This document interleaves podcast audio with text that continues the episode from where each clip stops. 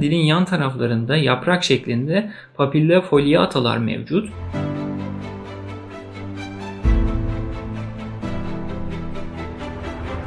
Kana karıştı. Farmako şu anda neredeyim? Kinetikteyim. ve transfüzyon. NG'yi taktın, kan gördün, endoskopik tedaviye geçiyorsun.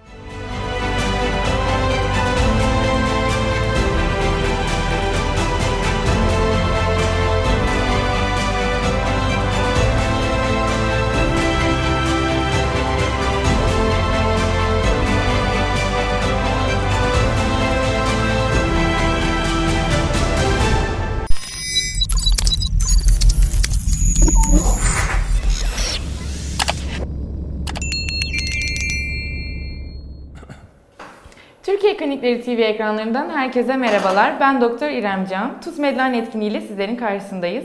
Bugün konuğum uzman doktor Tufan Arslanca ile beraber yurt dışında tıp kariyeri serimizin ilkinde Almanya'yı konuşacağız. Hocam hoş geldiniz. İrem Hanım merhabalar, hoş bulduk. Ee, kısaca kendimden bahsedeyim isterseniz. Ben Doktor Tufan Arslanca, Ufuk Üniversitesi Tıp Fakültesi Kadın Hastalıkları Doğum Anabilim Dalı'nda uzman doktor olarak çalışmaktayım. 2009 ee, yılında önce Almanya, takiben de İngiltere'de çalışma fırsatı yakaladım.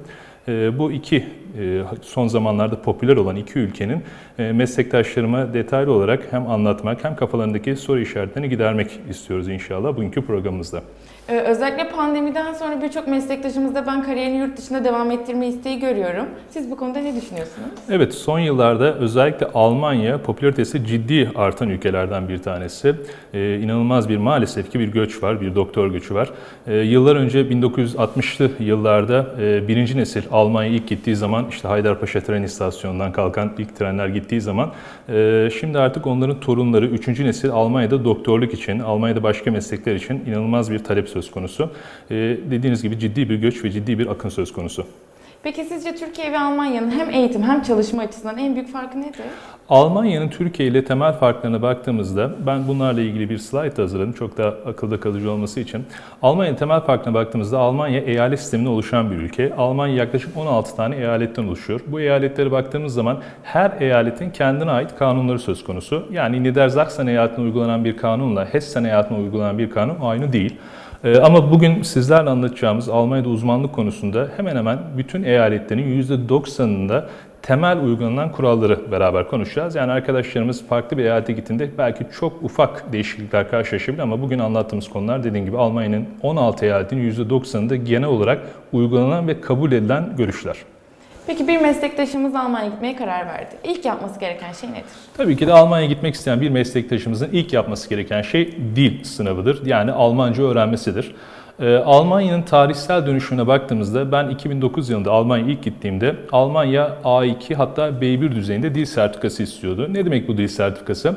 Avrupa Entegrasyon Sistemi'ne göre bir dil klasmanı 6 bölüme ayrılıyor. A1, A2, B1, B2, C1 ve C2 olmak üzere toplam 6 tane segmente ayrılıyor. C2 en üst düzey, A1 ise en düşük düzeyde. Ee, dediğim gibi 2009-2010 yıllarında ciddi Almanya'da doktor açığı olduğu için A2 ve B1 düzeyinde Almanca kabul görüyordu.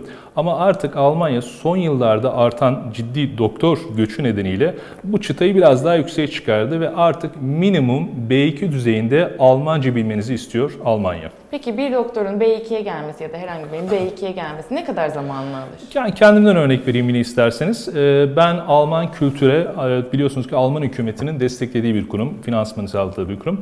Ee, Alman kültür Göte'de bu eğitimi aldım. Ee, standart programla yaklaşık bir buçuk yıl kadar bir sürede e, B2 düzeyinde Almanca öğrendim. Tabii ki de bu süreyi kısaltabilirsiniz. Çok yoğun kurslarla kısaltabilirsiniz. Ya da e, başka bir plan olarak Almanya'ya gidip bu süreyi kısaltabilirsiniz. Yine yakın meslektaşlarımız Almanya'ya gidip yaklaşık 10 ay gibi bir sürede, 11 ay gibi bir sürede Almancayı rahatlıkla öğrendiler. Burada Almancayı öğrendikten sonra en önemli yapmanız gereken şey mutlaka B2 düzeyinde Almanca bildiğinizi Almanya'daki Tabipler Birliği'ne, Almanya'daki hastanenize bunu kanıtlamanız gerekiyor. Bununla ilgili e, şu an Türkiye'de yapılan iki tane sınav var. Bunlardan bir tanesi yine Göte'nin Alman kültürünün yaptığı B2 Almanca sertifikası. Bir diğeri ise TELK dediğimiz Yine önemli bir sınav. İki sınava da girebilirsiniz. Ee, sınav nasıl oluşuyor? Genelde çünkü çok fazla bununla ilgili soru alıyorum. Ee, Göte'nin yaptığı sınav 4 aşamadan oluşuyor. Okuma, yazma, konuşma ve dinleme aşamalarından oluşuyor.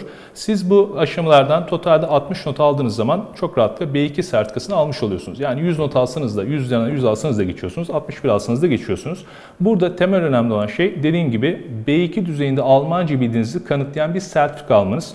Bunlardan bir tanesi yine slaytlarımda gördüğünüz üzere ya Göte'nin B2 sertifikasını alacaksınız ya da dediğim gibi TELK sınavının sertifikasını almanız yeterli oluyor. B2 düzeyinde Almanca bildiğinizi kanıtlamak için. Peki eyaletler arası farklılıklardan bahsetmiştik. Bu iki sertifikada her eyalette geçerli mi B2? Hemen hemen birçok eyalette geçerli ama benim e, daha önce gördüğüm ve tecrübelerime dayanarak şunu söyleyebilirim. Göte'nin aldığınız sertifika biraz daha eyaletler açısından daha kullanışlı ve daha e, onaylabilitesi yüksek olan bir sertifika. Benim meslektaşlarıma tavsiyem Göte'nin B2 sertifikasını almaları daha olumlu olacaktır. Birçok eyalette geçerli olup bir pürüz ya da bir problem yaşamamaları için.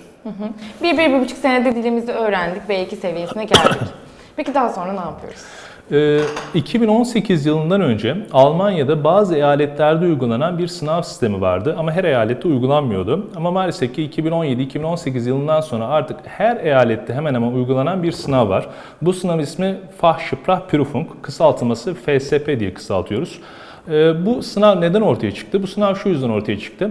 Ee, Almanya'daki birçok şef, Almanya'daki birçok klinik bölüm başkanı sadece B2 düzeyinde Almanca bilmenin hasta ile iletişim kurmada, hastadan anamnez almada, aldığı anamnezi kıdemlerine ya da şefe aktarmada yeterli olmadığını gördüler. Bunun üzerine Alman e, Tabipler Birliği, Erste Kammer sadece B2 düzeyinde Almanca değil aynı zamanda bu Almancayı klinikte kullanabilme, aldığı anamnezi yakın hasta ve kıdemlerine aktarabilme tarzında daha önemli bir sınav olan FSP sınavını getirdi ve artık hemen hemen birçok eyalette FSP sınavını almanız gerekiyor. Peki bu sınav nasıl bir sınav hocam? Bu sınavda kısaca size anlatayım isterseniz. FSP sınavı yine videoda anlatırsam daha akılda kalıcı olacağını düşünüyorum. FSP sınavı Almanya'nın birçok eyaletinde yapılan bir sınav. FSP sınavı ücreti yaklaşık 400 ile 500 euro arasında değişiyor. Dediğim gibi eyaletten eyalete fark olduğu için. E, FSP sınavı 3 aşamada oluşan bir sınav.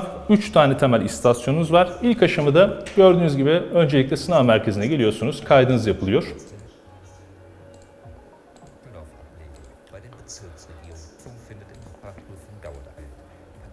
Sınav merkezine gelip kaydınızı yaptıktan sonra ilk istasyona geçiyorsunuz. Patient Gespräch yani hastayla konuşma istasyonu. Burada hasta ya da hasta rolü yapan biriyle anamnez alma ve detaylı soru sorma e, kabiliyetiniz ve yeteneğinize bakılıyor. Tabii ki de burada gördüğünüz üzere hemen sizi arkada kontrol eden bir e, izleyici var, bir mentor var. O sizin işte sorularınıza, soru sorma şeklinize, Almanca kullanması kabiliyetinize göre gördüğünüz üzere size bir not veriyor. Bu ilk istasyon oluşturuyor. Burada dediğim gibi hasta ya da hasta yapan biri olabiliyor. İki kişinin de söz konusu olabiliyor. İlk istasyonu bu şekilde tamamlıyorsunuz. Size bunlarla ilgili notlar veriyor. Arkadaki mentor ya da izleyici.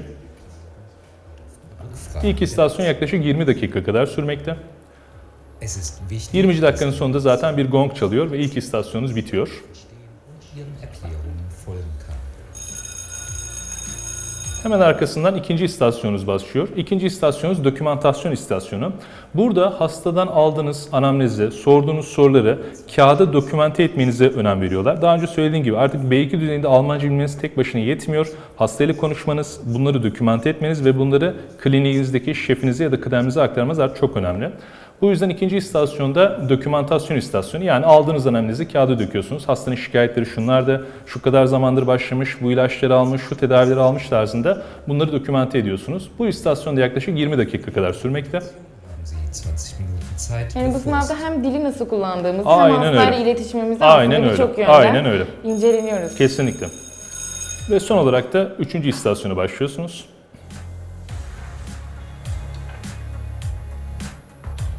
Üçüncü istasyon vizite. Yani artık aldığınız anamnezi dokümante ettiniz ve bu dokümante ettiğiniz kağıdı bir dahili birim ve bir de cerrahi bilim bir hocasıyla beraber karşılıklı konuşuyorsunuz. Hastanın mesela pnömoni diyelim ki tanısı koydunuz ya da işte öksürük şikayetleri var. Size onunla ilgili sorular soruyor. Ne kadar zamandır başladı? İşte tedavide ne verilmiş? Siz tanıda ne düşündünüz? Ya da bundan sonraki basamakta te- tanı için ne isterdiniz ya da tedavide ne verirsiniz tarzında tamamıyla ilk istasyonda aldığınız hasta ile ilgili sorular ve bunlarla ilgili tıbbi şeyler soruluyor size. Üçüncü istasyonda bu şekilde tamamlanıyor. Bu sınavda meslektaşlarımızı en çok zorlayacak bölüm sizce hangisi? Bu sınavda genel olarak baktığımızda hani birinci ve ikinci istasyon belki daha yapılabilir ama üçüncü istasyon en önemli şey şu. Üçüncü istasyonda biz nasıl uterus'a rahim diyorsak ya da e, over yerine yumurtalık diyorsak sizden bunların Almancasını bilmenizi özellikle istiyorlar. Yani uterus yerine Gebärmutter, Latincesi yerine, over yerine Eiersstock gibi. Yani biz nasıl dediğim gibi rahim ya da yumurtalık dediğimiz gibi onlar da bunların Almancasını bilmenizi istiyorlar. Bu yüzden temelde jargonda ve bunlarla ilgili şeyler çok önemli. Bunları bilmeniz gerekiyor. Taşikardi yerine takikardiya demenizi istiyorlar. Bunlar e, özellikle 3. istasyonda puanınızı kırabilecek yerler.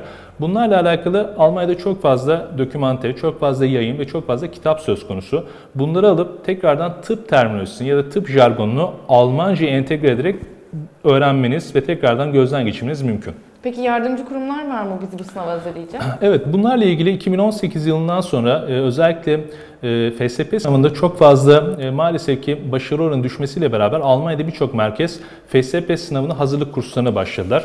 Bunlardan ilki Almanya'nın önemli üniversitelerinden bir tanesi olan Charité Üniversitesi'ydi. Charité Üniversitesi'nden sonra artık Almanya'da birçok merkez gerek yüz yüze gerek de belki pandemi koşullarından dolayı online, Skype'tan ya da diğer şeylerden e, tamamen yüz yüze ve canlı face to face eğitimler verebiliyor.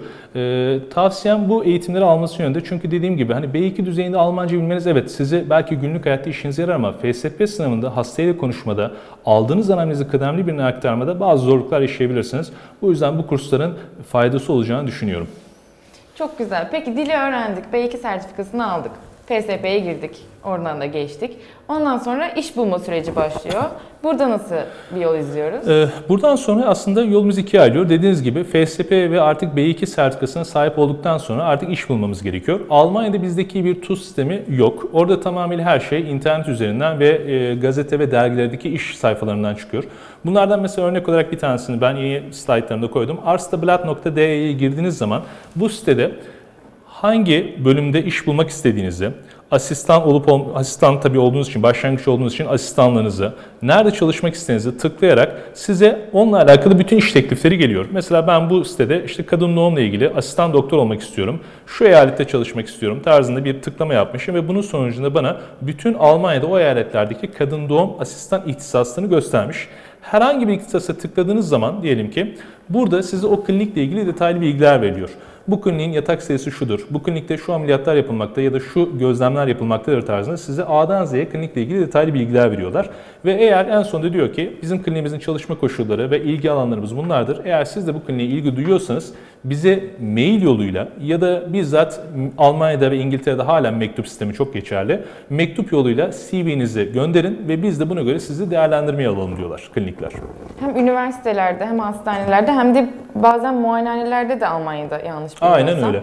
Almanya'da Türkiye'den evet Almanya'da Türkiye'den farklı olarak sadece e, devlet hastaneleri ve özel üniversite özür dilerim üniversiteler değil aynı zamanda özel muayenehanelerde de yani Almanya'da praksis dediğimiz özel muayenehanelerde de asistanlık eğitimini alabiliyorsunuz. Hepsine de bu site üzerinden başvurabiliyoruz. Başvurabiliyorsunuz, Bilgileri kesinlikle, kesinlikle. CV'mizi gönderiyoruz. Onlar bizi beğendiği takdirde uygun görürlerse bizi kabul ediyorlar. Evet, bununla ilgili ben de yine kısa bir kendimle alakalı bir tecrübemi anlatayım. Almanya'da bir kadın doğum kliniğine kendi CV'mi göndermiştim. Yine aynı siteden bu e, kadın doğum kliniğini buldum ve onlara mail attım CV'mi. E, Buna karşılık olarak da kliniğin e, şefi benle iki gün sonra telefon aracılığıyla görüştü. E, telefonda çok e, temel sorular soruyorlar size. E, neden Almanya'ya gelmek istiyorsunuz? Almanya'da kalıcı mısınız? Almanya'ya geldikten sonra planlarınız neler? Hangi alanda daha spesifik olmak istiyorsunuz diye size tamamıyla paramedik sorular soruyorlar aslında. Ve siz de bazen de telefon değil bazen de Skype üzerinden ya da başka programlar üzerinden sizle görüşmek istiyorlar. Eğer hakikaten sizde ve karşılıklı olarak olumlu bir mesaj alırlarsa sizden o zaman sizde görüşmeye çağırıyorlar. E, ben mesela bir kliniğe, Ostap Klinikum'a, Alen'de bir Ostap Klinikum'a mail atmıştım. Onlar da bana e, ilk olarak kliniğin şefi telefonda görüşmüştü. Telefonda bana yine bu benzer soruları sormuştu. E, ne kadar zamandır işte e, asistanlık yapıyorsunuz, ilgi alanlarınız nelerdir, Almanya'da kalıcı mısınız, Almanya'ya geldikten sonra ne planlıyorsunuz tarzında sorular sormuştu. Bunlara verdiğim cevaplar sonrasında kliniğin şefinin sekreteri yaklaşık 3 gün sonra bana bir mail attı. Ee, ekranda da gördüğünüz üzere. Ee, şu gün şu tarihte kliniğimize gelin, e, şefimizle yüz yüze görüşün E, Bu biraz daha işlerin olumlu gideceğini, şef artık e, orada daha e, spesifik sorular soracak ve hakikaten karşılıklı olarak anlaşırsak tamamen bir iş sözleşmesi gibi düşünün. Karşılıklı olarak anlaşırsanız şefle bir iş sözleşmesi yapıyorsunuz ve buna bağlı olarak da artık işe başlama hakkını kazanıyorsunuz. Peki oraya giderken nasıl vize alıyoruz? Bu noktada Almanya'ya artık gitmemiz gerekiyor. Evet, aynen öyle. Ee, vize işlemlerini nasıl başlatıyoruz? Şimdi genelde şöyle, eğer e, dediğim gibi bu bir yol. Yani B2 düzeyinde Almancanızı alırsınız. Bunu Goethe sertifikat ya da TELK sertifikatla bunu kanıtlarsınız. Arkasından benim size gösterdiğim web sitesinden iş ilanlarına başvurur ve daha sonra kliniğin şefinden böyle bir yazı aldığınızda bu size vize konusunda son derece rahatlık sağlayacaktır. E, Bir diğer yol ise bazı arkadaşlarımız ben Almanya'da hem Almanca öğreneyim hem de e, kliniklere görüşmeye bizzat yüz yüze gideyim ya da orada bu işleri devam ettireyim diyor. E, Ben genelde e, bu yolu izleyen arkadaşlarıma daha çok hani Almanya'da bir dil okuluna kaydolmanı öneriyorum. Çünkü Alman hükümeti özellikle dil okuluna kaydolduğunuz zaman vize konusunda size biraz daha kolaylık sağlıyor. Aksi halde vize konusunda sıkıntı yaşayabilirsiniz. Dediğim gibi ama en doğru yol nedir diye soracak olursanız e, kliniklere bu şekilde mail atıp şefle görüşmek, Skype üzerinden ya da telefon üzerinden görüşüp daha sonra şefin size görüşmeye çağırması hem vize anlamında hem de iş sözleşmesinin olabilitesi açısından çok daha olumlu olacaktır. Ee, vizeyi aldık, oturma izni veya çalışma izni için tekrardan işten kabul almış olmamız gerekiyor o zaman anladığım kadarıyla. Evet. Almanya'da sistem biraz farklı işliyor bizde. Ee, Türkiye'de bildiğiniz üzere TUS sınavına girdikten sonra e, artık direkt asistanlık başlıyor. Herhangi bir yere gitmenize karar gerek kalmıyor. Ama Almanya'da maalesef ki sistem biraz farklı işliyor. Ee, Almanya'da sistem şöyle. Siz B2 aldınız ve e, FSP sınavını geçtiniz ve bir iş görüşmesine gittiniz. Benim yaptığım gibi iş görüşmesi sonucunda da şefle olumlu bir şekilde karar verdiniz ve hemen ne yaptınız? Bir iş sözleşmesi yaptınız. İş sözleşmesi yaptıktan sonra bu belgeleri yani B2'nizi, FSP'nizi ve aynı zamanda iş sözleşmesi Ausländer Behörder'e yani yabancılar şubesine götürüyorsunuz. Yabancılar şubesinde sizin vizenizi artık oturum izni olarak değiştiriyorlar ya da mavi kart veriyorlar size. Ve Ausländer Behörder'den aldığınız bu e, oturum izniyle beraber artık daha sonrasında size bir geçici çalışma izni veriliyor.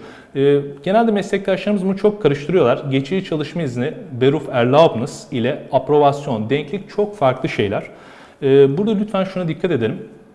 Almanya'da size oturum izni verildiği zaman Ausländer Behörder'da yani yabancılar şubesinde size oturum izni verildikten sonra size sadece 2 senelik bir Beruf Erlaubnis veriliyor. Yani geçici çalışma izni veriliyor. Bu asla ve asla denklik demek değildir. Bu sadece o klinikte, o hastanede 2 yıl boyunca çalışabilirsiniz. Herhangi bir problem yoktur. Maaşınızı alabilirsiniz. Ama bu size denklik verdiğimiz anlamına asla gelmiyor. Peki denkliği nasıl alıyoruz? Denklikle ilgili çok farklı bir yöntem var. Denklikle ilgili şöyle, diyelim ki ben bir kliniğe kabul oldum ve çalışmaya başladım. Sözleş, iş sözleşmemi yaptım, B2'mi verdim. E, Ausländer Behörder Yabancılar Şubesi'ne gittim. Bunlar da bana 2 yıllık geçici çalışma izni yani Beruf Erlaubnis verdiler. Bu 2 yıllık süre içerisinde bana şunu söylüyorlar. 2 yıllık süre içerisinde lütfen bize Türkiye'deki transkriptinizi, Türkiye'deki e, kurikulumunuzu yani tamamıyla transkriptin çok daha detaylı halini, adli sicinizi gibi birçok sizden belge istiyorlar. Her eyaletten eyalete değişmekle beraber. Biz bu belgeleri inceleyeceğiz diyorlar. Ve biz bu belgeleri inceledikten sonra size en kısa zamanda aprobasyon yani denklik verip vermeyeceğimize karar vereceğiz diyorlar. Neye göre denklik veriyorlar? Diyelim ki ben Hacettepe Tıp Fakültesi mezunuyum. Hacettepe Tıp Fakültesinden kurikulumu aldım, transkriptimi aldım ve diğer evraklarımı aldım ve, ve Berlin Üniversitesi, Berlin'de diyelim ki işe başlayacağım. Berlin eyaletindeki e, bölgeye Berlin eyaletindeki Gute Achter. Burada bildiğimiz şey Gute Achter bilirkişi. Her eyaletin kendine ait bir bilirkişisi var. Ve bu bilirkişiye bu evrakları götürüyorum. Ve bu Gute Achter bilirkişi benim bu evraklarımı kontrol ediyor. Yani transkriptimi kontrol ediyor, kurikulumumu kontrol ediyor, birçok evrağımı kontrol ediyor. Ama ben bu arada Berlin'de kadın doğum asistanlığına başladım ve paramı kazanmaya devam ediyorum. Onlar bu evrakları kontrol ediyorlar ve bana 2 yıllık bir süre içerisinde tam o Beruf Erlaubnis 2 yıllık çalışma iznimin süresi içerisinde bana geri dönüş yapıyorlar. Ve diyorlar ki evet biz sizin Hacettepe Tıp Fakültesindeki diplomanızı, transkriptinizi, kurikulunuzu inceledik. Berlin'de tıp fakültesinden mezun olan bir meslektaşınızla aynı seviyede denk olduğunuza karar verdik ya da hayır karar vermedik diyorlar. Eğer karar verirlerse o zaman Beruf Erlaubnis'inizi aprovasyona yani denkliğe dönüştürüyorlar. Eğer hayır biz denk olmadığınıza karar verdik diyorlarsa o zaman sizi çok farklı bir yola yönlendiriyorlar. Ee, Benim duyduğum kadarıyla daha önce hani Almanya'ya gitmeyi düşünen arkadaşlarımdan da e, en çok zorlandıkları kısımlardan birisi buymuş. Denk düşmediği takdirde gerçekten e, çok daha yorucu bir süreç oluyormuş. Peki denk düşmediği zaman ne yapıyoruz? Şimdi e, bununla alakalı kısaca şöyle anlatayım. Çünkü birçok arkadaşım da başına geldi.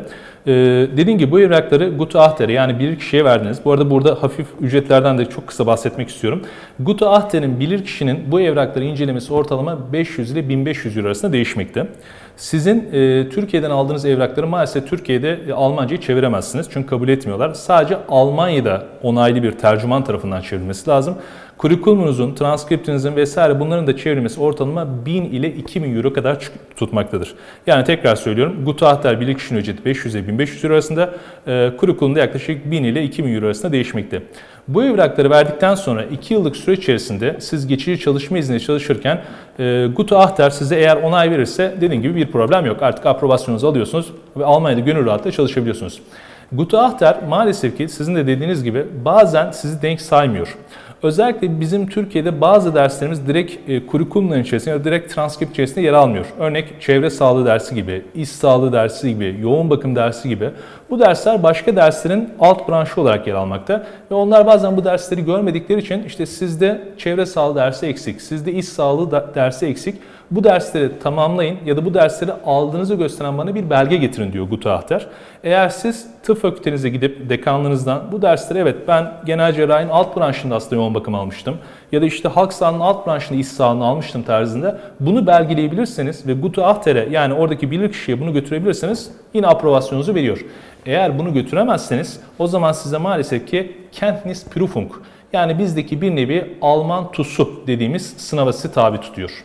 E, bu sınav zor bir sınavdır diye Bu düşünüyorum. sınav evet maalesef ki zor bir sınav. Bu sınava baktığımızda Kenntnis Prüfung'a e, çok aşamalı bir sınav. E, yani hakikaten Alman TUS sınavı, normal TUS sınavı hazırlanıyor gibi hazırlanmanız gerekiyor. 3 kişilik bir sınav. Yine dahili, cerrahi ve sizin seçeceğiniz herhangi bir hocanın gireceği 3 kişilik bir sınav. Aynı gün genelde sınav sonucunu veriyorlar size. Kenntnis Prüfung ücreti yaklaşık 400 ile 700 euro arasında değişmekte. Ama Kenntnis Prüfung'in en büyük handikapı bu sınava maksimum 3 defa girebiliyorsunuz. Eğer 3 defa da bu sınavdan geçemezseniz bir daha Almanya'da doktorluk yapamıyorsunuz. Yani aprobasyon almanın birden çok yolu var aslında bakarsanız. Evet aslında tek elde iki tane yolu var. Ya Gute Achter dediğin gibi belgelerinizi onaylayacak. Her şey bir sıkıntı olmadan size direkt aprobasyon verebilir. Ya da hayır Gute Achter size belgeleriniz eksik gidin tamamlayın dedi ama siz bir şekilde tamamlayamadınız ya da bunu gösteremediniz. O zaman maalesef ki Kenntnis Prüfung için size tarih verecekler ve Kenntnis Prüfung yani bir nevi Alman TUS'una hazırlanıp ciddi bir sınava gireceksiniz. Aprobasyonu aldıktan sonra bulduğum işte, bulduğum bölümde çalışmaya başlayabilirim. Kesinlikle. Zaten olmadan. aktif olarak çalışıyorsunuz. Beruf Erlaubnis'iniz var. Yani geçici çalışma izniniz vardı. 2 yıl boyunca geçerli. Aprovasyonu aldıktan sonra istediğiniz eyalette, istediğiniz hastanede çalışmanıza devam edebilirsiniz. Peki ilk başta iş ararken ben mesela Almanya'da cerrahi veya dahili branş seçme açısından herhangi bir fark var mı? Mesela bazı ülkelerde bildiğim kadarıyla cerrahiye yabancıları çok fazla almıyorlar. Evet, Almanya'da da aslında benzer durumlar geçerli. Özellikle dermatoloji, özellikle Almanya'da hakikaten çok popüler olan branşlardan bir tanesi. Ee, yine oftalmoloji Almanya'da çok popüler olan branşlardan bir tanesi. Ee, bazı branşlarda e, girmek anlamında biraz zor ama mesela çocuk psikiyatrisi, dahiliye, e, iç hastalıkları, normal erişkin psikiyatrisi gibi branşlarda ise Almanya'da son derece rahat bir şekilde iş bulabilirsiniz. Ciddi anlamda açık var çünkü. Ee, Benim birçok sorum oldu size hocam. Biraz da seyircilerimizden soru alalım. Ee, Sizler de sorularınızı bize YouTube'dan ve e, Türkiye Klinikleri TV ekranlarından gönderebilirsiniz. Birçok soru gelmiş. Ben birkaç tanesini sizlere ileteyim. Ee, Türkiye'de yeni uzman oldum. Şunu soracaktım. Almanya'ya bir branşa uzman olarak mı gitmek daha avantajlıdır? Yoksa tıptan mezun olur olmaz gitmek mi? Hangisine daha sıcak bakıyorlar? Uzmanlığı orada saydırmak isteyenlere ne önerirsiniz? Birçok hali hazırda uzman doktor da Almanya'ya gitmek istiyor. Evet, Almanya ile alakalı özellikle bizim yine önemsediğimiz konulardan bir tanesi çok sık soru geliyor. Uzman olarak mı Almanya'ya gideyim yoksa e, hemen fakülte bitiminde mi gideyim tarzında. E, bununla alakalı da baktığımızda özellikle Almanya'da bizim Logbuch dediğimiz bir şey var. Onunla alakalı da hemen size slaytımı göstereyim.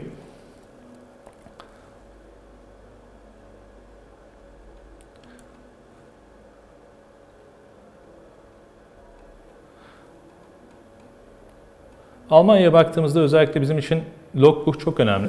Şimdi Türkiye'de asistan karnesi aslında tam Türkçesi baktığımızda. Ee, bazı Türkiye'deki fakültelerde aktif olarak uygulanıyor. Bazı fakülteler çok aktif olarak uygulanmıyor. Ben mesela burada yine Berlin'in önündeki Freien Kunde und Geburtshilfe yani kadın doğum branşının Logbook'unu getirdim. Ee, burada uzman olarak gittiğinizde bu süreçle aynen devam ediyorsunuz. Yani yine B2 almak zorundasınız, yine FSP almak zorundasınız, yine iş bulmak zorundasınız. Bunlar aynen geçerli. Ama uzman olarak gitmenin en büyük artısı şu. Almanya'da 5 yıllık asistanlık yapmak yerine uzmanınızın bir kısmını saydırabiliyorsunuz. Bunu nasıl saydırıyorsunuz?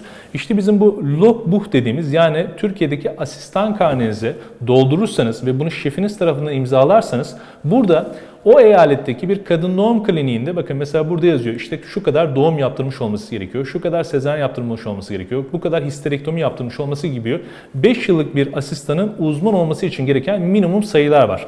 Siz kendi kliniğinizde ben bu kadar sezaryen yaptım, bu kadar histerektomi yaptım, bu kadar şu ameliyattan yaptım diye bunları doldurtup şefinize imzaladığınızda bunu kendi bulunduğunuz eyaletteki Erste Kammer'e yani Tabipler Birliği'ne götürdüğünüzde Tabipler Birliği bu sayılara yani sizin getirdiğiniz sayılara bakıyor, logbook'unuza bakıyor ve buna bağlı olarak da e, asistanınızın bir kısmını sayıyor. Genelde benim e, kendi yakın çevremde giden kadın doğum uzmanı arkadaşlarımın da gördüğüm kadarıyla 2 yıl kadar e, ya da 3 yıl kadar asistanlığı sayıp sadece üzerine 2 yıl kadar daha asistanlık yapıp direkt uzmanlığını aldılar. Benim tavsiyem e, şu an uzman olan hekim arkadaşlarım için kesinlikle logbook yani uzmanlığını saydırıp gitmeleri çok büyük avantaj olacaktır onlar için. Yani baştan tekrardan asistanlık yapmaya ihtiyaçları yok. Şöyle e, tabii ki de aslında hemen söyleyeyim e, asistanlık yapmaya tekrar başlayacaklar. Bu süre içerisinde logbooklarını oradaki tabipler birliğine verecekler ve tabipler birliği belki onlar ikinci sene asistanı iken diyecek ki biz sizin geri kalan üst senenizi sayıyoruz ve artık sizi uzman kabul ediyoruz diyecekler. Tabii ki de sıfırdan asistanlık yapmaya başlayacaklar. Approbation'ı beklermiş gibi yani. Aynen öyle. Bir miktar Bütün- başlıyorsun. Kesinlikle. sonra- Bütün bu en başta kullandığımız her şey aynen geçerli. Ben sadece uzman bir hekim olduğum için 5 sene uzmanlık yapmak istemiyorum da ben bu işi 2 senede bitirmek istiyorum dediğiniz zaman o baştaki 2 senenin sonunda belki de size diyecekler ki bir sene daha asistanlık yapın ve sizler direkt uzmanlık veriyoruz diyebilirler uzman hekim arkadaşlarımız için. Peki orada asistanlık şartları nasıl? Cerrahi bölümler, dahili bölümler, nöbetler. Ee, şöyle söyleyeyim, gerek Almanya'da gerek de yine e, İngiltere'de ilk 6 ay zaten size çok fazla nöbet tutturmamaya çalışıyorlar. Bizdekinin biraz tersi bir sistem. Türkiye'de genelde çömez asistan çok nöbet tutar. Ee, nöbet sayısı bildiğiniz gibi kıdemlendikçe nöbet sayısı azalır. Almanya'da ve İngiltere'de ise tam tersi. Öncelikle nöbet tutmuyorsunuz. E, kıdemlendikçe nöbet sayınız artıyor. Çünkü daha fazla bilgi ve beceri düzeyiniz artmıştır. Artık daha fazla hastaya hakim olabilirsiniz diyorlar. Almanya'da da e, ortalama çalışma süresi 40 saattir. 40 saati geçtiğiniz her bir saat için mutlaka ya ekstra ücretini alırsınız ya da onu ekstradan e, tatiliniz olarak sayarlar. E, yani 41 saat diye bir sistem asla yoktur. Mutlaka o 1 saatin ya ücreti alınır ya da dediğim gibi ekstradan tatilinize eklenir. E, nöbetlere baktığımız zaman genelde 5 ya da 4 nöbet tutuyorsunuz. Nöbet sonrası offsunuz. Genel olarak birçok yerde offsunuz. Ee, ve e, birçok eyalette de genelde nöbette diyelim ki işte o gün nöbetçisiniz, akşam 8'de geliyorsunuz, 12 saatlik shiftler, sabah 8'de çıkıyorsunuz. Bizdeki gibi maalesef 36 saat nöbet tutup 12 saat dinlenmediği bir kavram Almanya'da söz konusu değil. Yani biraz da avantajlı. Biraz daha avantajlı, aynen öyle. Ee, Ben şey duymuştum, e, Türkiye'den özellikle giden hekimlerin çok zorlandığı bir konu varmış Almanya'da çalışırken. dokümantasyon, her şeyi hastayla ilgili anamnezden tutun şeye kadar, hani verdikleri ilaç dozlarına kadar inanılmaz detaylı bir şekilde dokümante ediyorlarmış. O mesela Türkiye'den giden hekimin çok zorlandığı bir şeymiş diye duymuştum. Evet bu hem Almanya'da hem de İngiltere'de çok belirgin. İngilizler paperwork çok belirgin olduğu için çok sıkılıyorlar bundan. Almanya'da bu durum geçerli. Ee, Bunu nasıl yendiler? Hem Almanya hem de İngiltere bunu yenmek için artık farklı metotlar geliştirdi. Belki bir hastaya 10 dakikada 15 dakikada muayene ediyorsunuz. Ama kağıt işi e, 40 dakika 45 dakika sürüyor. E, Bunun üzerine gerek Almanya'da gerek İngiltere'de artık recorderlar var. Siz hasta bittikten sonra bunu record ediyorsunuz. Recorder'ı dinleyen tıbbi sekreterler var. Onlar dinliyorlar ve aynen PC'den yazıyorlar, bilgisayardan yazıyorlar. Ertesi gün siz kliniğe geldiğinizde o recorder'ın kaydettiği ve PC'ye yazdığı şeyi kontrol ediyorsunuz. Bu şekilde paperwork'ü biraz daha azaltma çabası içerisinde insanlar. Ya da bazı hekimler işte e, örnek şablon alıp o şablonu kopyalayıp yapıştırıp üzerine oynamalar yapabiliyor. Ama dediğiniz gibi özellikle kağıt işi gerek Almanya'da gerek de İngiltere'de ciddi zaman alan işler. Teşekkür ederiz. Seyirci sorularıyla devam edelim Tabii hocam de. birazcık daha. Ee, hocam Almanya'da aile hekimi ihtiyaç durumu nedir sizce diye sormuş bir izleyicimiz. Almanya'da aile hekimi ihtiyacı çok çok fazla. Ben e, sunumun ortalarında da söyledim. Özellikle aile hekimliği, iç hastalıkları, e, psikiyatri, e, çocuk psikiyatrisi bu branşlarda inanılmaz kadın doğumu ile çok belirgin açık var. E, ben özellikle bu branşı seçecek erkek hekim arkadaşlarıma Almanya'sında mutlaka gitmelerini tavsiye ederim. Ee, Birçok seyircimiz yine Türkiye'de bitirdiğiniz uzmanlık eğitiminin bir önemi oluyor mu? Ya da uzman doktor olarak gitmek istenirse süreç nasıl işliyor? Az önce söylediğimiz gibi süreci baştan işleyecekler. Sadece burada tek büyük artıları asistanlıklarının belli yılını saydırabilirler. Eğer Türkiye'den aldıkları Logbuch yani asistan karnesini Almanya'da Erste Kammer'e kabul ettirebilirlerse. Çok güzel bir soru daha var. Hocam mezun olduktan sonra sadece B2 ile orada hospitasyon yapılırsa maaş ve konaklama sağlanabiliyor mu? Şöyle e, bunu da ben kendim de yaptım hospitasyon işini. Hospitasyonda maalesef ki birçok hastane size ekstra bir ücret vermiyor ama hospitasyon yapmanın en büyük avantajı şu oluyor. O klinikle iyi ilişkiler kurduğunuz için FSP'nizi aldığınız andan itibaren o klinikte iş bulma şansınız çok yüksek oluyor. Çünkü gerek Almanya'da gerek de bir sonraki programda bahsedeceğimiz İngiltere'de referans çok önemli. E, oradan şeften aldığınız referans mektubu sadece o klinik için değil emin olun başka kliniklerde sizin çok ama çok önemli artınız oluyor. Ee, uzmanların logbook olarak TÜKMOS'un sitesindeki bilgileri mi yoksa kendi kliniğindeki asistan karneleri mi çevirmesi TürkMos'un. TürkMos'un e, şeyleri TürkMos'un en son web sitesinde yaptığı önemli. Ama TürkMos'unkiler şöyle bazı eksiklikler var. Benim o yüzden hep tavsiyem şu oldu hekim arkadaşlara. E, mutlaka gideceğiniz eyaletin e, internetinden, web sitesinden hangi kliniğe gideceksiniz, hangi branş seçeceksiniz e, o branşın logbook'una bakın. Çünkü sizin TürkMos'ta aldığınız şeylerde eksiklikler olabilir. Mesela bizim kadın doğum açısından önemsemediğimiz NST dahi, e, NST çekmek bile, hatta bırakın onu sonda takmak bile o kadar önemli ki Almanların gözünde. Belki TürkMos'un sitesinde sonda takmak yok ama siz gideceğiniz eyaletin logbook'unu incelediğinizde sonda takmanın eğer olduğunu görürseniz ve bunu yazarsanız emin olun çok ama çok artınız oluyor. O zaman yani gitmek istediğimiz yere göre değişmekle Aynen beraber öyle. muhakkak check etmemiz Mutlaka gerekiyor. check etmeniz çok önemli. Ee, approbation alınmadan önce çalışılan 2 sene asistanlığa sayılıyor mu diye sormuş. Tabii bu Beruf Erlaubnis yani çalışma, geçici çalışma izni aldığınız zaman siz normal bir asistan hekimsiniz, paranızı alıyorsunuz, asistanlığınız sayılıyor. Ama dediğin gibi bu iki yıllık süre içerisinde size gute ahter yani bilir kişi bana evraklarını ver, ben bu evrakları inceleyeceğim. Buna binaen sana aprobasyon verip vermeyeceğimi söylüyor. Sizin buradaki çalışma süreniz hem asistanlığa sayılıyor hem de maddi olarak maaş anlamında maaşınızı alıyorsunuz. Hiçbir sıkıntı yaratmıyor. Ee, uzman doktor olarak gittiğimizde denkliği bilir kişiyle mi alıyoruz yoksa sınava mı tabi tutuluyor? Uzman doktor olarak gittiğinizde siz logbook'unuzu yani asistan karnenizi Türkiye'den aldığınız asistan karnenizi oradaki kendi çalıştığınız eyaletin tabipler birliğine veriyorsunuz. Tabipler Birliği kendi içerisindeki bilir kişi değerlendiriyor ve buna göre size asistanınızın şu kadarı sayıldı ya da bu kadarı sayılmadı diye net bir şey söylüyor size ve buna bağlı olarak da siz ekstradan bir asistanlık daha yapıyorsunuz ya da hayır direkt uzmanlığı alabiliyorsunuz. Yani herhangi bir sözlü veya yazılı bir Hayır, sınava hayır, hayır, hayır, hayır. Burada yaptıklarımızın ne kadar orada Evet geçerli? ne kadar orada geçerli. bekleniyor? Sadece burada şöyle bir fark var. E, hep eyalet sistemi, eyalet sistemi diyoruz. Bazı eyaletlerde şefler siz her ne kadar Erste Kammer'den, Tabipler Birliği'nden evet bu kişinin ben 3 yılını sayıyorum dese de bazen şefler e, sizden ekstra bir işte ameliyatları vesaire ya da ekstra bir şey görmek istiyor ama zaten siz o klinikte 2 yıldır çalıştığınız için şef sizi tanıyor, biliyor. Yani ekstradan bir şeye çok gereksinim olmuyor genellikle. Evet, çok güzel bir sorumuz daha var. Almanya'da doktor maaşlarından biraz bahsedebilir misiniz? Evet, Almanya'da doktor maaşları önemli. Genelde hekim arkadaşlarımız Almanya'da gidip çok büyük paralar kazanacağımız hep düşüncesi var ama ben hep şunu söylüyorum. Ee, Avrupa ülkelerinde e, genel olarak bir sistem söz konusu ve bu sistem e, size hani çok para kazandığınız anda otomatikman vergi olarak geri dönüyor. E, praksislerde, özel muayenehanede çalışan hekimler de belli bir hastadan sonra daha fazla vergi vermeye başlıyorlar.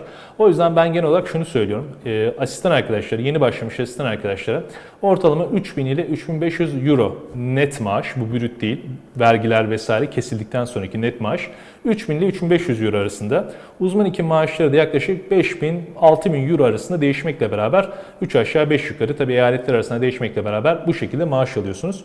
Ee, yine çok sorulan sorulardan bana gelen sorulardan bir tanesi işte 3000-3500 euro yeterli para mı? Ee, tabii ki de Berlin gibi ya da Hamburg gibi çok popüler yerlerde çok ultra kiralar vermiyorsanız e, Almanya için yetecek size fazlasıyla yetecek bir para. Ee, dediğim gibi 3000-3500 bandında değişiyor asistan maaşları. E peki kendi praksisimde çalışıyorum ya da bir praksiste çalışıyorum bir doktorun yanında. O zaman maaşlarda herhangi bir farklılık oluyor mu? Genel olarak hep aynı. Genel olarak standart. Genel olarak standart. Sadece siz kendi praksisinizi açtığınız zaman e, diyelim ki e, belli bir 10 hasta bakıyorsunuz günde. Siz 30 hasta bakmak istiyorsunuz. Alman hükümeti maalesef ki 10 hastadan sonrasında otomatikman verginizi arttırmaya başlıyor. Yani orada tamamen bir dengeleyici unsur söz konusu. Çok güzel sorular almaya devam ediyoruz hocam. Çok güzel bir program oluyor. Ee, sizler de bu programı eğer kaçırdıysanız, baştan seyredemediyseniz Tuzmed'den internet sitesinden daha sonradan izleyebilirsiniz. Ee, bir sorumuz daha var. FSP terminim ve hastaneden vertragım olmasına rağmen vize alamadım. Sizce Almanya vizesi gittikçe zorlaşıyor mu? Evet Alman vizesi maalesef gittikçe zorlaşıyor. Benim e, yine e, hekim arkadaşım, benzer durumda olan bir arkadaşım vardı. E, maalesef o da FSP'yi vesaire aldı. Hatta iş, e, az önce benim gösterdiğim gibi iş sözleşme kağıdını dahi almıştı. Yani bir görüşme kağıdını da almıştı. Ama buna rağmen Alman hükümeti maalesef vizeyi vermedi. E, o Almanya'da kısa süreli bir dil kursuna yazıldı ve dil kursundan vize sorunu çözdü. Daha önce slaytlarımda bahsettiğim gibi e, dil kursu bu aşamada biraz daha kolaylık olabilir. Ee, bir seyircimiz daha sormuş. Ee, yanlış mı anladım? Eğer öyleyse düzeltelim lütfen. Uzman olarak gidersem denklik vermeme gerek yok mu? Yani sadece belli bir süre asistan olarak devam ettikten sonra denk kabul ediliyor muyum her türlü? Her Hayır, diye her şey türlü değil. herhalde. En başta söylediğim gibi siz sanki hiç Türkiye'de bir intern doktormuş gibi oraya gideceksiniz. FSP'nizi alacaksınız, denkliğinizi alacaksınız. Bu bütün süreçleri yaşayacaksınız. Ama siz asistanlığa başladıktan sonra logbook'unuzu vereceksiniz. Alman tabipler birliğine hangi eyaletteyseniz onlar size değerlendirecekler. Artısıyla eksiyle size bir geri yapacaklar. Siz kesinlikle uzman olarak gittiğiniz zaman asla ve asla Almanya'da uzmanlığınız kesinlikle kabul olmuyor. Asistanlık yapmak zorundasınız. Sadece ne kadar asistanlık yapacağınızı Türkiye'de verdiğiniz logbook'a göre karar verecekler. Temel tıp bilimlerinde uzmanlık ya da doktora programlarının sayılması için yine denklik ya da asistan karnesi gibi benzer bir süreç mi gerekli yoksa ayrı bir süreç bulunmakta mıdır? Ayrı bir süreç bulunuyor. Özellikle temel tıp bölümlerinde e, hani asistan karnesi çok fazla. Onlarda maalesef ki işe yaramıyor. Daha çok klinik branşlarda ve dahili branşlarda çok daha aktif olarak işe yarıyor. Ama temel tıp bilimleri özellikle PhD yapmak isteyen, doktora yapmak isteyen arkadaşlarımız için e, iyi haber. Almanya'da çok fazla doktora programı var ve birçok üniversitenin olumlu şekilde döneceğine eminim.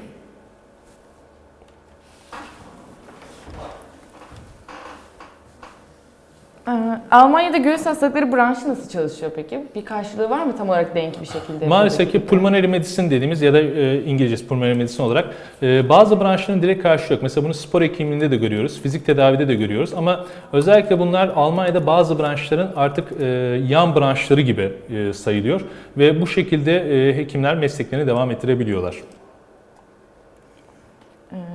Bölümlere yönelik özellikle çok fazla soru alıyoruz. Enfeksiyon hastalıkları uzmanlarının çalışma şartları nasıldır diye sormuş bir. Almanya'da ben hep şunu söylüyorum. Mesela dahiliye uzmanı hekim arkadaşlarım var şu an Almanya'da. E, Almanya'da bir dahiliye uzmanı mesela enfeksiyon hastalıklarındaki kadar mutlaka e, antibiyotiklere ve ilaç rejimlerine hakim olmak zorunda. Bir radyolog kadar ultrasona hakim olmak zorunda. Almanya'nın en büyük kartlarından bir tanesi bu. Size düzenli aralıklarla kurslar düzenliyorlar. Diyelim ki ultrason kursu, eko kursu yani bir dahiliye hekimi olsanız bile mutlaka ultrason bilmeniz, mutlaka eko bilmeniz, antibiyotiği hangi dozda bileceğinizi çok iyi bilmeniz gerekiyor. Bu açıdan özellikle dahiliye hekimleri biraz bu konuda e, şikayetçiler. Yani bir enfeksiyon hastalıkları uzmanı kadar ya da bir radyolog kadar maalesef ki bilgi bilmek zorundayız diyorlar ama ben Almanya'nın olumlu bir yanı olduğunu düşünüyorum. Ee, YouTube'dan bir seyircimiz de sormuş. Ee, bu Alman TUS'u dediğimiz Kenntnisprüfung ile İngiltere'deki PLAB sınavının zorluğunu kıyaslarsak hangisi ağır basıyor? Kesinlikle Kenntnisprüfung çok daha ağır basıyor. PLAB sınavı yaklaşık iki aşamadan oluşan bir sınav. Bir sonraki İngiltere aşamamızda anlatacağız. PLAB 1 ve PLAB 2. E, PLAB sınavı size daha çok vaka takdimi üzerinde sorulan sorular. İşte acil bir hasta geldi, göğüs ağrısıyla geldi, ilk ne istersiniz tarzında direkt nokta aşı sorulan sorular. Kenntnisprüfung ise biraz daha e, size daha derinlemesine soruyorlar. Ben Kenntnisprüfung yerine PLAB'e girmeyi tercih ederim kendi açımdan. Ee, pekala. İngiltere veya Almanya'da fizyoloji, genetik gibi bölümler yazıp daha çok akademik alanda ilerleme şansımız nedir? Kesinlikle. Özellikle genetik ve embriyoloji de çok fazlasıyla popüler olan branşlardan. Bu anlamlarda bu iki branşta da hem olumlu şekilde kariyer yaparsınız. Özellikle research fellow olarak da bu işe başlayabilirsiniz. Ee, ve ucu bucağı yok öyle söyleyeyim. Kesinlikle tavsiye ederim. Özellikle hem genetik hem de embriyoloji alanında. Birçok meslektaşımız da yan dal ile ilgili sorular sormuş. Uzmanlığı burada bitirdikten sonra, orada saydıktan sonra yan dal imkanımız var mı? Yan dal imkanınız var. Evet böyle bir imkanınız da var. Yine Almanya'nın en büyük kartı, İngiltere'nin de en büyük kartlarından bir tanesi. Herhangi bir sınava tabi tutulmuyorsunuz. Ee, uzmanlığınız bittikten sonra direkt e, ben bu alanda spesifikleşmek istiyorum deyip yine bir hastaneye aynı iş görüşmesinde en başta olduğu gibi başvuruyorsunuz. Ben diyelim ki kadın doğumda perinatoloji alanında ya da ben dahiliyede e, hematoloji alanında spesifikleşmek istiyorum diye herhangi bir hastaneye başvuruyorsunuz. O hastane yine şefiyle aynı şekilde görüşmeler başlıyor.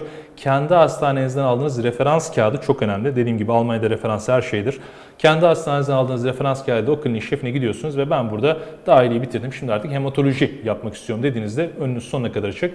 Aynı şekilde İngiltere'de bu durum geçerli. Çok güzel bir sorumuz daha var. Dahiliye uzmanı olarak Almanya'ya gitmek istiyorum. Orada yan dal yapmak gerekli mi yoksa genel dahiliyeci olarak çalışmak da yeterli midir? Ee, yakın zamanda yine bu konuyu tartıştım. Almanya'da şu an dahili uzmanı olan bir arkadaşım var. Ee, az önce söylediğim gibi o biraz bundan şikayetçiydi. Çünkü ben bir enfeksiyon hastalıkları kadar enfeksiyon, bir radyolog kadar iyi ultrason biliyorum demişti. Ee, bence Almanya'da genel olarak baktığımızda zaten bir dahili hekim aslında birçok şeye hakim oluyor. Ama siz aynı Türkiye'de olduğu gibi daha spesifikleşim, maalesef ki malpraktis dünyanın her yerinde var. Herhangi bir komplikasyon ya da malpraktisle alakalı başıma bir şey gelmesin dediğiniz andan itibaren daha spesifikleşebiliyorsunuz. Genelde Almanya'da şu an mesela kadın doğumda yanda yapan bir arkadaşım var. O da aynı şeyi söylemişti. Ben artık hani e, başıma bir komplikasyon gelip bir malpraktis uğraşmak istemiyorum dediği için daha spesifikleşti. Dünya ülkelerinin çoğunda artık bu durum geçerli. Teşekkür ederiz. Ee, İngiltere'de acil tıp uzmanı olmak şartlar, nöbet şartları ve maaş durumu nasıl diye sormuş bir izleyicimiz ama 11 Ekim'de zaten 11 biz Ekim'de İngiltere'yi İngiltere'yi konuşacağız konuşacağız. sizinle. Bu Aynen soruları o öyle. zaman cevaplarız. Ee, devam edelim sorularla. Bildiğiniz kadarıyla branşlara göre maaşlar nasıl acaba demişler ama çok büyük bir farklılık yok gibi. Çok majör bir farklılık ben. yok. Sadece cerrahi branşlarda ekstra aldığınız nöbet e, çok minimal fark ediyor öyle söyleyeyim. Yani genel olarak bu Almanya'da da böyle, İngiltere'de böyle e, bir uçurum söz konusu değil. O konuda rahat olun. Ee, hocam merhaba, ben KBB asistanıyım, eşim göz hastalıkları asistanı. İkimizin iki de cerrahi branş Almanya'ya gitmek istiyoruz. Ee, ikimizin aynı şehirde çalışma çalışma ihtimalimiz var mı? Eş durumu dikkate alınır mı Almanya'da demiş. Maalesef bunun yani bizdeki gibi bir eş durumu diye bir şey söz konusu değil. Tamamıyla dediğin gibi iş ilanlarında eğer ikiniz de aynı eyalette iş bulabiliyorsanız olabiliyor ama aksi halde maalesef ki. Yakın zamanda benzer durum yaşayan bir arkadaşım vardı. Ee, onlardan eşi e, beklemek zorunda kaldı. Yaklaşık 6 ay kadar aynı eyalette bir iş, bek- iş ilanı bekledi. Ee, tamamıyla iş ilanına bakıyor. Yoksa eş durumunda bağımsız oluyor emin olun. Almanya'da eyalet seçimi neye göre yapılmalı? Önerileriniz nelerdir? Almanya'da genel olarak eyalet seçimi şuna göre yapılmalı. Tabii ki de çok popüler olan eyaletlerde en önemli şey kiralar. Çok yüksek kiralar sizin aldığınız maaşı otomatikman eritiyorlar. O yüzden genel olarak işte Berlin gibi, Hamburg gibi, Frankfurt gibi çok popüler alanlarda insanlar biraz daha uzak duruyorlar. Daha çok e, Niedersachsen eyaleti gibi ya da Doğu Almanya özellikle bu konularda biraz daha maaşınızın size yetebileceği, rahat yaşayabileceğiniz şehirler olduğu için daha çok bunlar tercih ediliyor. Aynı şey Türkiye'de geçerli. Bildiğiniz gibi İstanbul'da ya da Ankara'da oturmak sonuç itibariyle maaşınızı ciddi oranda etkileyen şeyler. Almanya'da da bu popüler şehirlerde geçerli olan bir kanun. Ee, peki mesela ilk başlangıçta işi bulduk bu önerdiğiniz eyaletlerde. Daha kolay girebileceğimiz eyaletlerde. Daha sonra aprobasyonu aldıktan sonra başka bir eyalete geçiş şansımız var mı? Tabii ki de. başladığımız yerde Almanya'nın en büyük artısı şu. Biz mesela burada diyelim ki e, herhangi bir üniversiteye girdiğimiz zaman mesela Gazi Üniversitesi fizik tedaviye girdik. Biz 5 sene Gazi Üniversitesi fizik tedavideyiz. Almanya'da böyle bir şartınız yok. Çünkü tamamıyla dediğin gibi iş sözleşmesiyle olan bir şey. Birinci yılın sonunda siz yeni iş sözleşmesi yapmayabilirsiniz Gazi Üniversitesi'yle ve başka bir üniversiteye gidebilirsiniz. Birinci seneyi başka bir yerde, üçüncü seneyi başka bir yerde, dördüncü seneyi başka bir yerde bitirebilirsiniz. Almanya'da başladığınız yerde bitirmek diye bir zorunluluk söz konusu değil. Ee, hocam asistanlığın sonuna doğru gitmeyi denesek uzmanlığı almadan buradaki yılları saydırma ihtimalimiz var mı? Tamamıyla logbuch'unuzun yani asistan karnenizin çok iyi olmasına bakar. İyi bir asistan karnesi doldurursanız, asistan karnenizi şefiniz imzalarsa ve gittiğiniz eyaletteki Tabipler Birliği, Erste Kammer bunu kabul ederse evet belki de asistanınızın çok büyük bölümünü sayabilirler. Ama genel olarak gördüğüm genelde asistanlığın 2 veya 3 yılını sayıyorlar. Çok fazla saymıyorlar bizim Orada- Türkiye'deki asistanımızın. Orada üzerine maalesef ki 2 veya 3 yıl daha asistanlık yapmak zorunda kalıyorsunuz. Temel bölümlerde Almanya'da asistan olmak klinik bölümlere kıyasla nasıl? Temel bölümlerde asistan olmanın en büyük artısı research olaylarının ve aynı zamanda akademik e, kariyerin çok daha pozitif olması. Çünkü hepinizin bildiği gibi cerrahi bölümlerde maalesef ki nöbet şartları biraz daha ağır. Her ne kadar post nöbet olsanız da ama temel bölümler hem girmesi açısından çok rahat olması hem de research programlarının, akademik kariyerin çok daha klinik branşlara göre önde olması avantaj. Yine temel bölümlere girerken FSP'yi Tabii, geçmek tabii, gerekiyor tabii, ama tabii. hani hasta görmeyeceğiz diye herhangi Yok, bir farklılık yaratmıyorlar.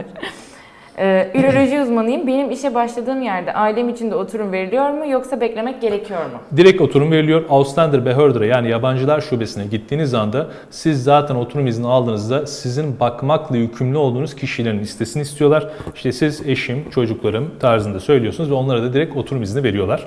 Almanya'da. 5 yıllık genelde bu soru da çok geliyor bana. Hocam Almanya'da ne zaman vatandaşlık alacağım diye. Eğer 5 yıl Almanya'da süre oturum izni aldığınız zaman itibaren 5. yılın sonunda size Alman vatandaşlığını veriyorlar. Teşekkür ederiz.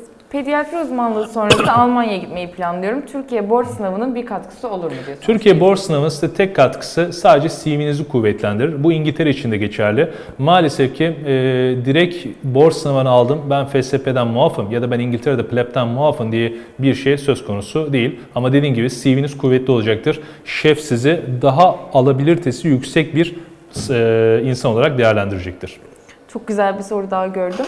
Ee, yabancı doktorların praksis açması yasak mı diye sormuş. Yabancı doktorların praksis açması ile ilgili bazı eyaletlerde sıkıntılar var. Aslında yasak diye bir şey yok. Bazı eyaletlerde bazı sıkıntılar var ama şu an emin olun Alman hükümeti bu konuda da rahatlık getirdi. Özellikle son yıllarda yabancıların çalışması ile ilgili olumlu gelişmeler var. Artık hemen hemen birçok eyalette bir problem yaratmıyorlar praksis açma konusunda. Praksis açma ile alakalı şunu söyleyeyim. Genelde yine çok gelen soru. Praksisi genelde e, rahat çalışmak isteyen hekimler çok tercih ediyorlar. Çünkü e, praksiste mesela çarşamba günü öğleden sonrayı boşaltıyorsunuz. Ya da işte cuma günü sabahını boşaltıyorsunuz. Kendinize zaman ayırıyorsunuz. Hani bu biraz daha devlette, üniversitede çalışmaktan biraz daha kendinize, ailenize, çocuklarınıza zaman ayırmak açısından daha çok tercih edilen bir yöntem. Teşekkür ederiz.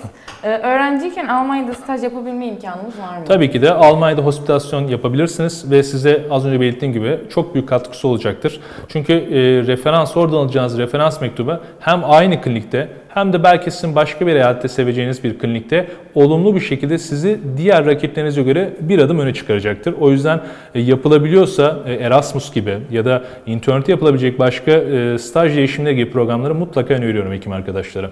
Yani öğrenciyken yaptığımız herhangi bir Tabii ki de bunlar bunlar çok olur. katkısı oluyor Yani kesinlikle. öğrenciyken böyle bir plan, planımız var mezun olduk. Aynen öyle. Aynen öyle. Muhakkak bir süremizi geçirebiliyorsak. Çok iyi olur. Çok iyi olur. Çok iyi olur. Ee, hocam güzel bir yorum gelmiş size. İnanılmaz güzel sorular ve inanılmaz doyurucu yanıtlar. Öyle mi? Çok sevindim. İnşallah herhangi bir kafada soru işareti bırakmayacağız.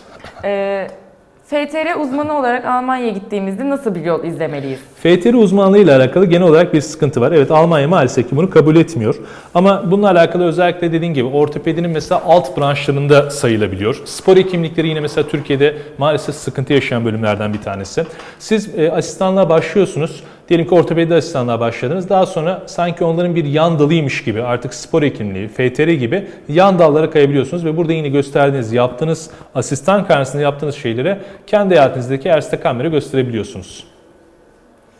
Ee, hocam uzmanlığı yeni bitirdikten sonra zorunlu hizmetimizi yapmadan gittiğimizde bizim diplomalarımız sayılıyor mu yoksa illa mecbur hizmeti yapmamız gerekiyor? Hayır, Almanya'ya gitmek için herhangi bir mecburi hizmet e, yapma zorunluluğunuz yok. Ee, en son e, Sağlık Bakanlığı'na siz bununla ilgili ben Almanya'ya gideceğim, işte diplomamın bir örneğini ya da diplomamın onaylandığına dair bir belge istiyorum dediğinizde Sağlık Bakanlığı zaten size bunu gönderiyor ve bunu Almanya'da onaylı olduğu için bunu götürmeniz yeterli oluyor. Ekstradan sizin zorunlu hizmet bitirmeniz ya da illa ki o belgeyi almanız diye bir şart yok Almanya'da. Teşekkür ederiz. Çok fazla soru geldiği için bir açıklama yapmak istiyorum. TUS Medline internet sitesinden bu yayının kaydını yayın bittikten sonra da izleyebileceksiniz. Bunu çok fazla soran Doğru, kesinlikle. kaçıranlardan. Ee, Almanya'da anestezi, anestezi ve reanim- Reanimasyon. reanimasyon uzmanlarının çalışma şartları nasıl? Ve Yine cerrahi branşlarla aynı. Özellikle Almanya'da ben anestezi yapan çok yakın bir arkadaşım. Şimdi algoloji yan dalını yapıyor ve çok mutlu hakikaten.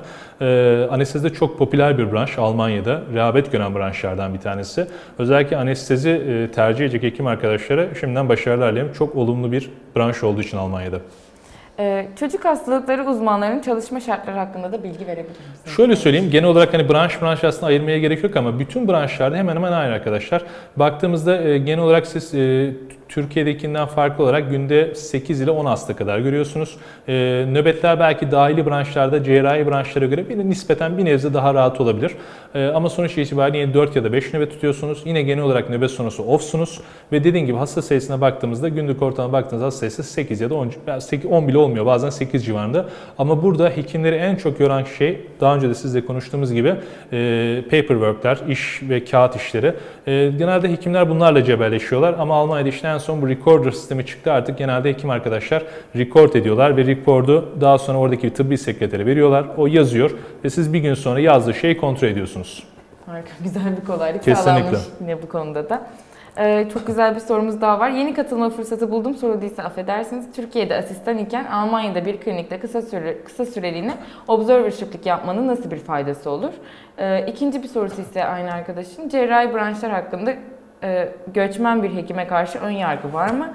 Göçmen olarak dışlanmayacağım eyaletler nerelerdir? Şöyle söyleyeyim. Almanya'da genelde hep bir e, maalesef böyle bir korkumuz var. Almanya'da işte faşizm ya da Almanya'da böyle bir şey söz konusu mu? Hayır, Almanya'da böyle bir şey söz konusu değil.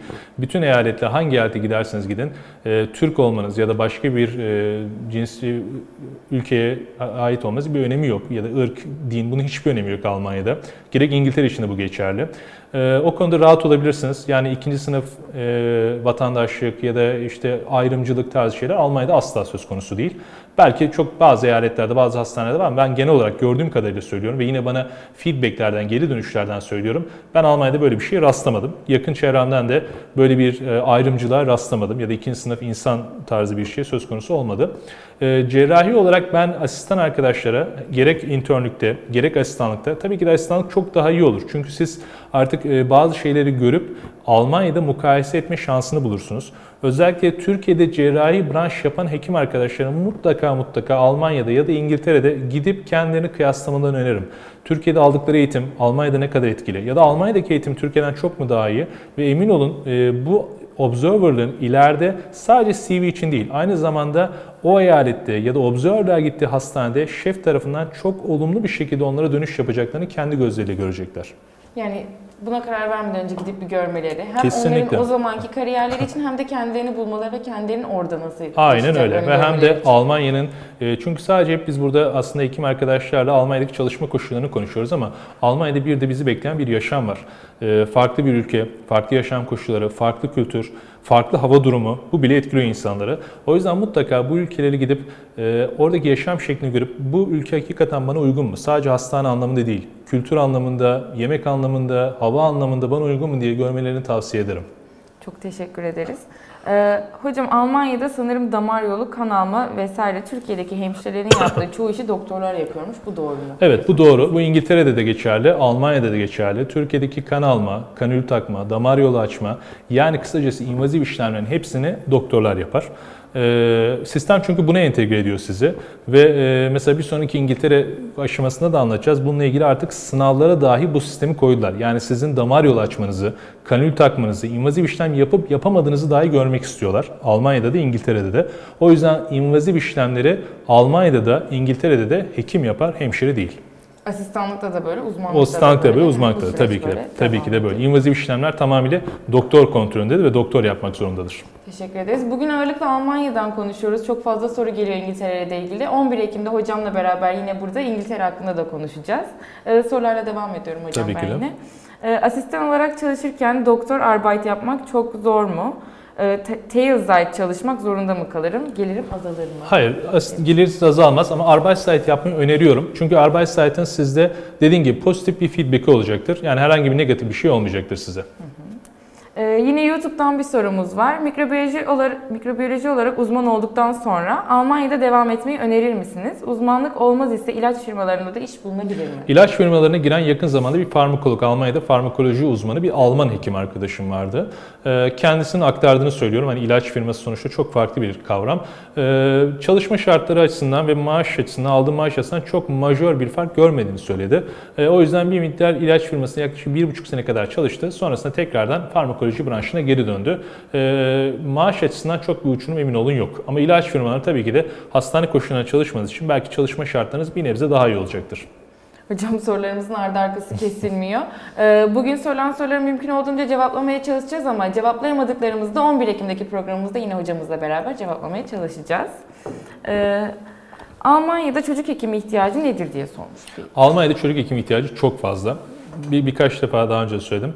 Psikiyatri, çocuk psikiyatrisi, çocuk doktorları, bunun dışında kadın doğum, dahiliye bu branşlarda inanılmaz açık var. E, özellikle bu branşta seçecek arkadaşlar e, mail attıkları kliniklerde kendi gözleriyle de kendi tecrübeyle de sabit olacak, görecekler. Hızlı bir şekilde dönüş alacaklar. Ama siz de daha önce söylediğimiz gibi dermatoloji gibi, göz gibi branşlarda maalesef ki biraz daha rekabet söz konusu olduğu için bu branşlarda biraz zaman kaybedebilirler. Yine Almanya'ya giden bir meslektaşım göz hekimiydi kendisi. Ee, Birkaç kliniğe mail attı, görüşmek istedi ama maalesef ki olumlu sonuç alamadı. Bunun üzerine e, hani aprovasyonun gecikmesin. Bir taraftan çünkü aprovasyona da başvurmanız gerekiyor. Bunun üzerine dahiliye hekimi olarak başladı işe. Aprovasyonunu aldı. Yaklaşık 1-1,5 yıl kadar dahiliyede çalıştı. Aprovasyonu aldıktan sonra e, gözde bir boşluk açıldı ve hemen göz bölümüne geçti. Genelde Almanya'da bir de şöyle bir şey var. Özellikle bu popüler branşlarda, göz gibi, dermatoloji gibi branşlarda sizin Almanya'da biraz daha tecrübe sahibi olmanızı istiyorlar. Hani bu yüzden bu branşlara belki direkt giremeyebilirsiniz ama bu branşlara başka bölümlerde bir miktar çalıştıktan sonra daha rahat bir şekilde girersiniz.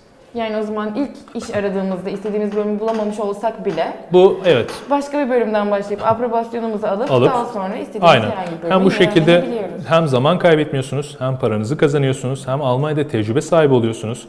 Alman hükümetinin ve aynı zamanda Almanya'da kliniklerin nasıl işlediğini görüyorsunuz ve daha da önemlisi iyi bir referansla çıkıyorsunuz. Dediğim gibi Almanya'da referans her şey. Teşekkür ederiz hocam. Yine bir sorumuz. Hocam merhaba. Nöroscience üzerine çalışmak isteyen bir fizyoloji asistanı. Fizyoloji uzmanlığı zorunlusu sırasında Türkiye'de bir PhD programına katılıp sonra post PhD programı ya da research fellow olarak kabulü mü daha kolaydır? Yoksa fizyoloji uzmanı olarak PhD programına başvurmak da benzer bir süreç gerektirir. Benim tavsiyem e, hekim arkadaşım için bence Türkiye'deki e, fizyoloji sonrası bir doktora programını aldıktan sonra Almanya'ya başvurması kabul açısından çok daha rahat olacaktır. Çünkü CV'si daha kabul edilebilir bir hale gelecektir. KBB gibi cerrahi branşlarda uzmanlık Almanya'da nasıl? Uzmanlık direkt sayılıyor mu? KBB'de rinoloji, otoloji gibi yan dallar mevcut mu? Sonrasında orada çalışmaya devam edebiliyor muyuz? Özel muayenehane açma durumu nedir diye sormuş bir Aslında bunları hepsini söyledik. KBB yakın, yine çok yakın bir Türk meslektaşım. Şu an Almanya'da KBB uzmanı. O da yaklaşık bir sene kadar dahiliyede çalıştı. KBB'de iş bulamadığı için başlangıçta. Ee, yan dalları dediğiniz gibi var. Bunlarla alakalı spesifik yerler var. Yine aynı mantık. Ee, iş görüşmesine gideceksiniz ve bunu kabul ederlerse bu yan dalda ihtisaslaşmaya devam edeceksiniz. Ee, çalışmakla alakalı ya da praksis açmakla alakalı her bölüm praksisini açabilir. Bununla alakalı bir sıkıntı yok. Spesifik şu bölüm praksis açar, muayenehane açar, bu bölüm praksis açmaz diye bir kavram söz konusu değil. Yaklaşık son 4 dakikamız kaldı hocam ama yüze yakında sorumuz var cevaplanmamış. 11 Ekim'de bunları yine devam Umarım. edeceğiz. Ee, Almanya'da anestezi ve reanimasyonla ilgili zaten Cevap cevap vermiştik. Güzel bir soru görmüştüm burada. Hocam iyi yayınlar. Tıbbi mikrobiyolojiye yeni başladım asistan olarak. Yan dal immünoloji veya viroloji düşünüyorum. Uzmanlığımı aldıktan sonra mı yoksa yan dalı yaptıktan sonra mı gitmek daha Benim tavsiyem mesela ben eğer mikrobiyoloji uzmanı olsaydım ben yan dalımı Almanya'da yapmayı tercih ederdim. E, Çünkü sizin yan dalınız Türkiye'de yaptığınız yan dal sadece CV'nizi kuvvetlendirecek sayılmayacak belki bir kısmı ya da belki de tamamı sayılmayacak. Çünkü dediğim gibi oranın tabipler birliği buna karar verecek. Benim tavsiyem ise mikrobiyoloji uzmanı olduktan sonra yan dalınızı orada yapmak daha zaman açısından olumlu olur. Teşekkür ederiz. Benim bir sorum var arada Buyurun. sormak istediğim. Ben mesela burada asistanlık eğitimi alıyorum. Asistanlık eğitiminin ikinci yılında Almanya'ya gitmeye karar verdim. Bu iki yılımı orada saydırıp daha sonra orada uzmanlığımı alabilme şansım var mı? Yapabilirsiniz. Aynı şekilde siz de logbook'unuzu doldurduğunuz zaman bu iki sene boyunca ne yaptığınızı gittiğiniz eyaletteki tabipler birliğine gösterirsiniz. Belki o iki yılınızın belki bir ayını sayacaklar, belki iki yılını sayacaklar. Bu dediğin gibi oradaki tabipler birliğinin vereceği bir karar.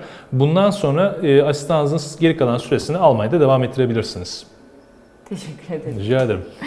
Ee, halk sağlığı uzmanlarında da aynı süreçler geçerli evet mi? geçerli. Benzer durumlar geçerli. Bir seyircimiz. Ee, iyi akşamlar. Bilgilendirici eğitim için teşekkür ederim. Ben şu an adli tıp asistanı olarak çalışıyorum. Ancak anladığım kadarıyla yurt dışında bu bölümün tam olarak karşılığı yok. Yok, maalesef yok, evet. Adli tıp alanında çalışmak için öncelikle patoloji bölümünde Evet. PhD yapıp tamamlamak mı gerekiyor? Yurt Patoloji alanında PhD yapmak, İngiltere'de bu durum geçerli. Ee, maalesef forensic science'ı e, birçok ülke direkt olarak kabul etmiyor bizdeki gibi. Patoloji alanında çalışıp PhD yapmak daha kolay ve kestirme bir yol olacaktır. Ee, bir meslektaşımızdan yine çok güzel bir soru gelmiş. Merhaba, aprobasyonu alan hekim Avrupa Birliği'nin diğer ülkelerinde hekimlik yapabilir. Çalışabilir. Bununla alakalı da yine yakın bir arkadaşım Almanya'da aprobasyonu aldıktan sonra şu an İsviçre'ye artık geçti. 6 aydır İsviçre'de çalışıyor. Ee, Bütün Avrupa Birliği ülkelerinde çalışabilirsiniz. Maalesef ki Brexit sonrası artık İngiltere'de çalışamıyorsunuz. Ee, Daha önce İngiltere'de çalışma şansınız oluyordu. Dil sınavını geçmeniz yetiyordu Almanya'dan aldığınız aprobasyon sonrası. Ama artık Brexit'ten sonra dediğim gibi İngiltere hariç bütün Avrupa Birliği ülkelerinde çalışabilirsiniz. Teşekkür ederiz hocam. Son iki sorumuzu alacağım. Sonra Tabii ki de. programımızı tamamlayacağız. Ee, YouTube'dan gelen bir sorumuz var. Almanya'da PhD yapsak orada çalışmak için yine FSP'ye girmemiz gerekir. PhD yaptıktan sonra tamamıyla seçeceğiniz bölüme bağlı. Eğer siz PhD yaptıktan sonra research e, yapmak istiyorsanız bunun için FSP girmenize gerek yok. Ama siz ya PhD yaptıktan sonra klinik bir branşa yönlenmek istiyorsanız evet bunun için aprobasyonunuz yine denkliğinizi almak zorundasınız. Ee, son sorumuz. Ön iş başvurusuna Almanya'ya gitmeden mail yoluyla şeflerle görüşmek mantıklı bir yol olur mu? Ee, benim tavsiyem mantıklı bir yol olur. Çünkü siz bu şekilde hem şefin sizden istediğini hem şef sizden ne istediğini karşılıklı konuşuyorsunuz ve zaten aslında orada şef sizin telefonda ya da dediğim gibi Skype üzerinde görüşmenizde sizin Almancanızı test ediyor. Ee, sizi aslında bakıyor ne kadar iyi Almanca konuşuyor. Yani bu doktor bey geldiğinde ya doktor hanım geldiğinde benim işime yarar mı? Hastaların anamnezi almada işime yarar mı tarzında sizi test etmiş oluyor. Ve eğer hakikaten size bana gönderdiği gibi bir iş e, için gelin görüşelim, yüz yüze görüşelim dediği anda bu sizin için çok ama çok büyük bir avantaj oluyor. Diğer türlü hani bilinmeyen bir yolda gidiyorsunuz. Ben bu yolun daha emin olduğunu düşünüyorum. Hocam çok teşekkür ediyoruz size öncelikle. Ben dair birçok meslektaşımızın kafasındaki birçok soru işaretini sildiğinizi düşünüyorum bu akşam. Ee, 11 Ekim'de yine sizi burada ağırlayacağız zaten. Bu sefer İngiltere'den bahsedeceğiz ve kalan sorularımızı da cevaplayacağız. Ee, Bugünkü yayınımızın bugünlük sonuna geldik. Ee, 11 Ekim'de yine hocam Doktor Tufan Aslanca ile beraber burada İngiltere'yi konuşacağız. Ve diğer etkinliklerimiz için de bizleri TUS Medline internet sitemizden takip edebilirsiniz. Teşekkür ederiz. Teşekkürler.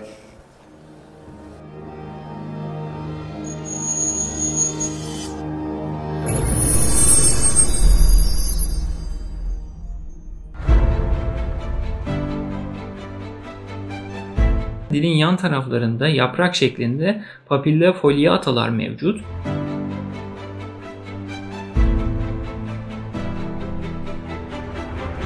Kana karıştı. Farmako şu anda neredeyim? Kinetikteyim. Ve transfüzyon. NG'yi taktın, kan gördün, endoskopik tedaviye geçiyorsun.